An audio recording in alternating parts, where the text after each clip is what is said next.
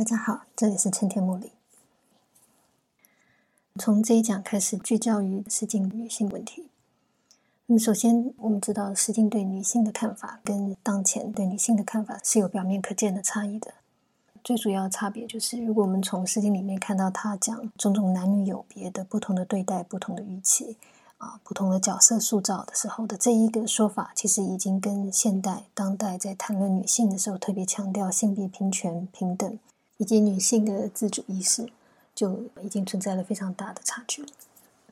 那么，我们该怎么样看待这个问题呢？我们该怎么理解这个差距究竟是什么意义呢？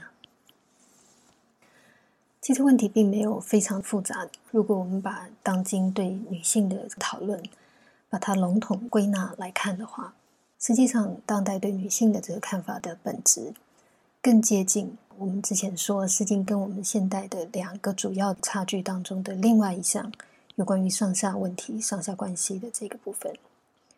我的意思是说，现在我们对女性或者两性平权等等这一类意见，他们所关切的，与其说真的是在两性或者女性或者是特殊的这个性别的问题。温宁说，他们更在乎的其实是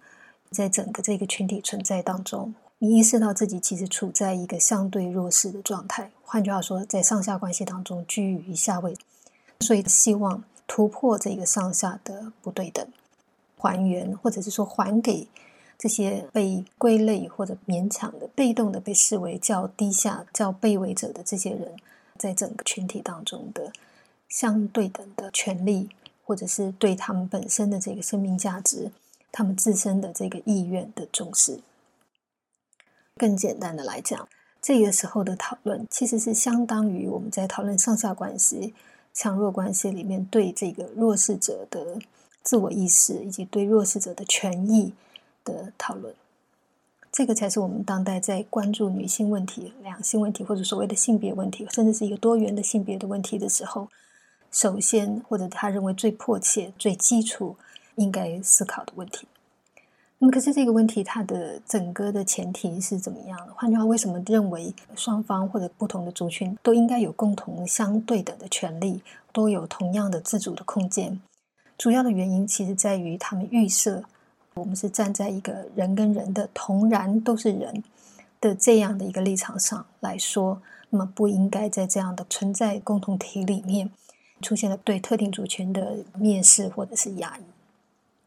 换句话说，这个预设所有的这个族群，即使是不一样的族群，即使在事实上是不一样，不只是成见上哈是不一样的族群，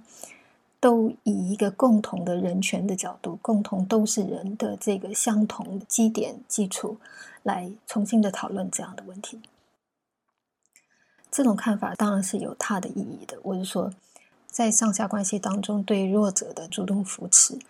这个从来是被认为非常非常根本而重要的问题。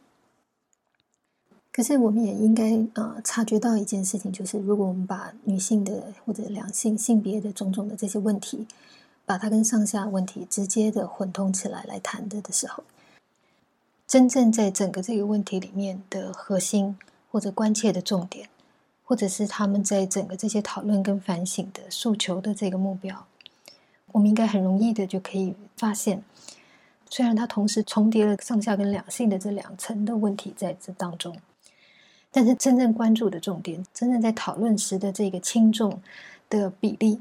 实际上是更偏向有关女性身为弱势的这个处境上面的解除的部分的。换句话说，对上下问题的考虑，其实是占有更大的比重的。当今在呈现这个女性问题的时候的真正关于这个女性问题的本质所在，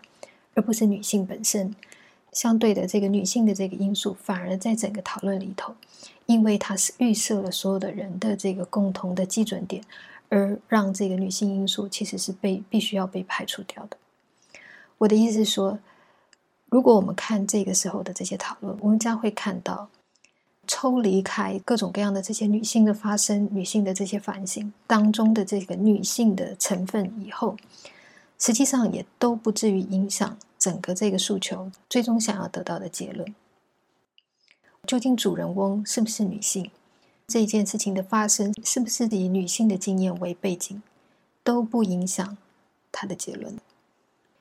女性其实只是作为今天我们在具体呈现某一群弱势者的他的特定问题的时候的那个背景因素，使他能够更具体的被呈现出来、被感知出来，或者是让他的弱之所以为弱的整个这个历程能够更具象化的被体验、被理解的时候的这个外援的条件因素而已。可是他真正的这个诉求，整个这个问题的本质，以及最终希望达到的目的本身，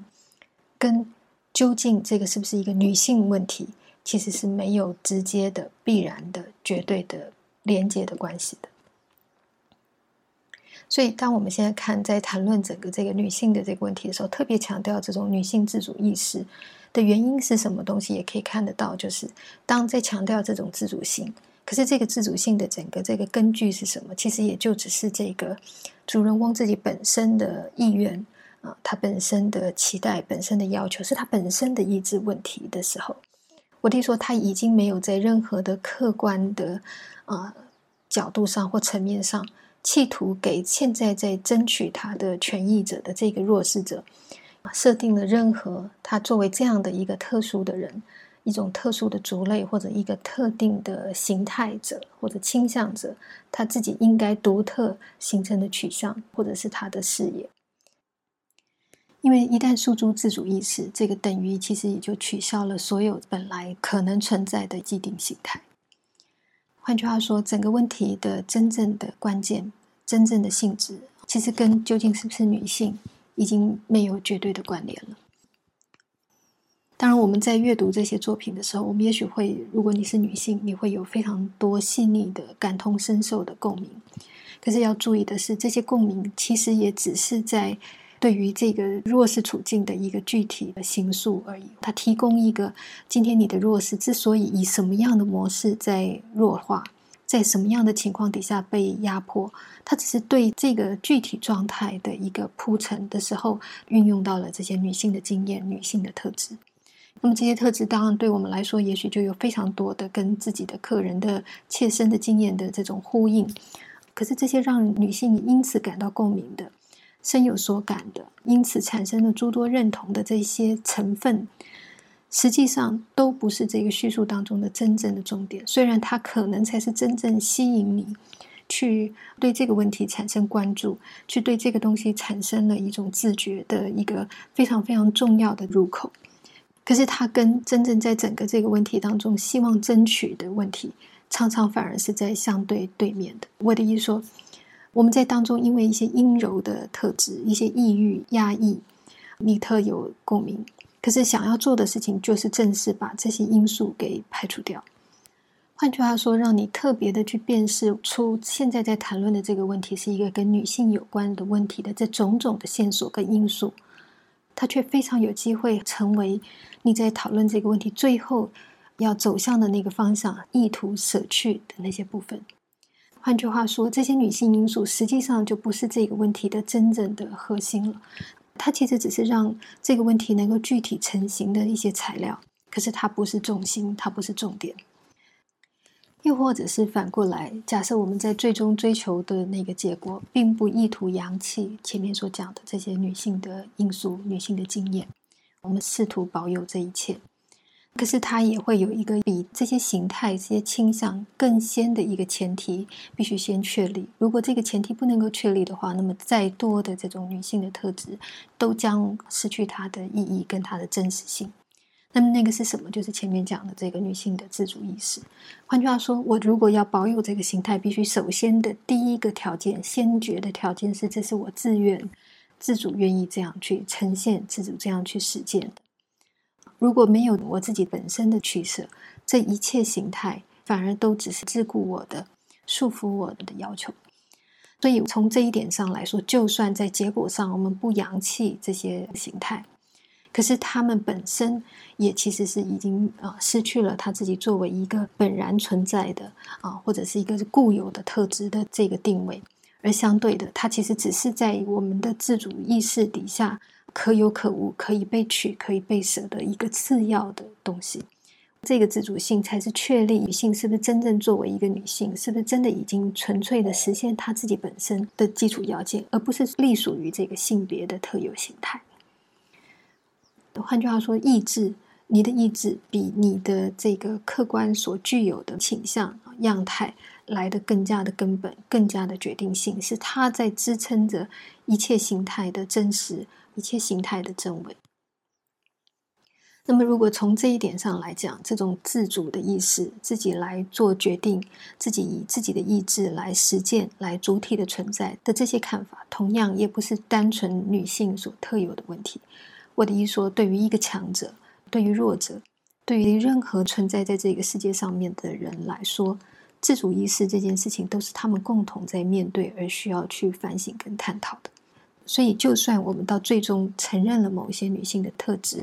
可是，整个这个问题的真正的性质，仍然是转化成一个人皆相同的的这样的一个预设当中所得出来的结果。那么，它也因此只是一个非常外缘的可有可无的因素了。究竟一个女性她要不要女性化，还是他要以一个特立独行的方式，或者男性的方式，或者是什么都不是的另外一种形态的方式来存活？这个完全没有任何预先的预设来做出限制。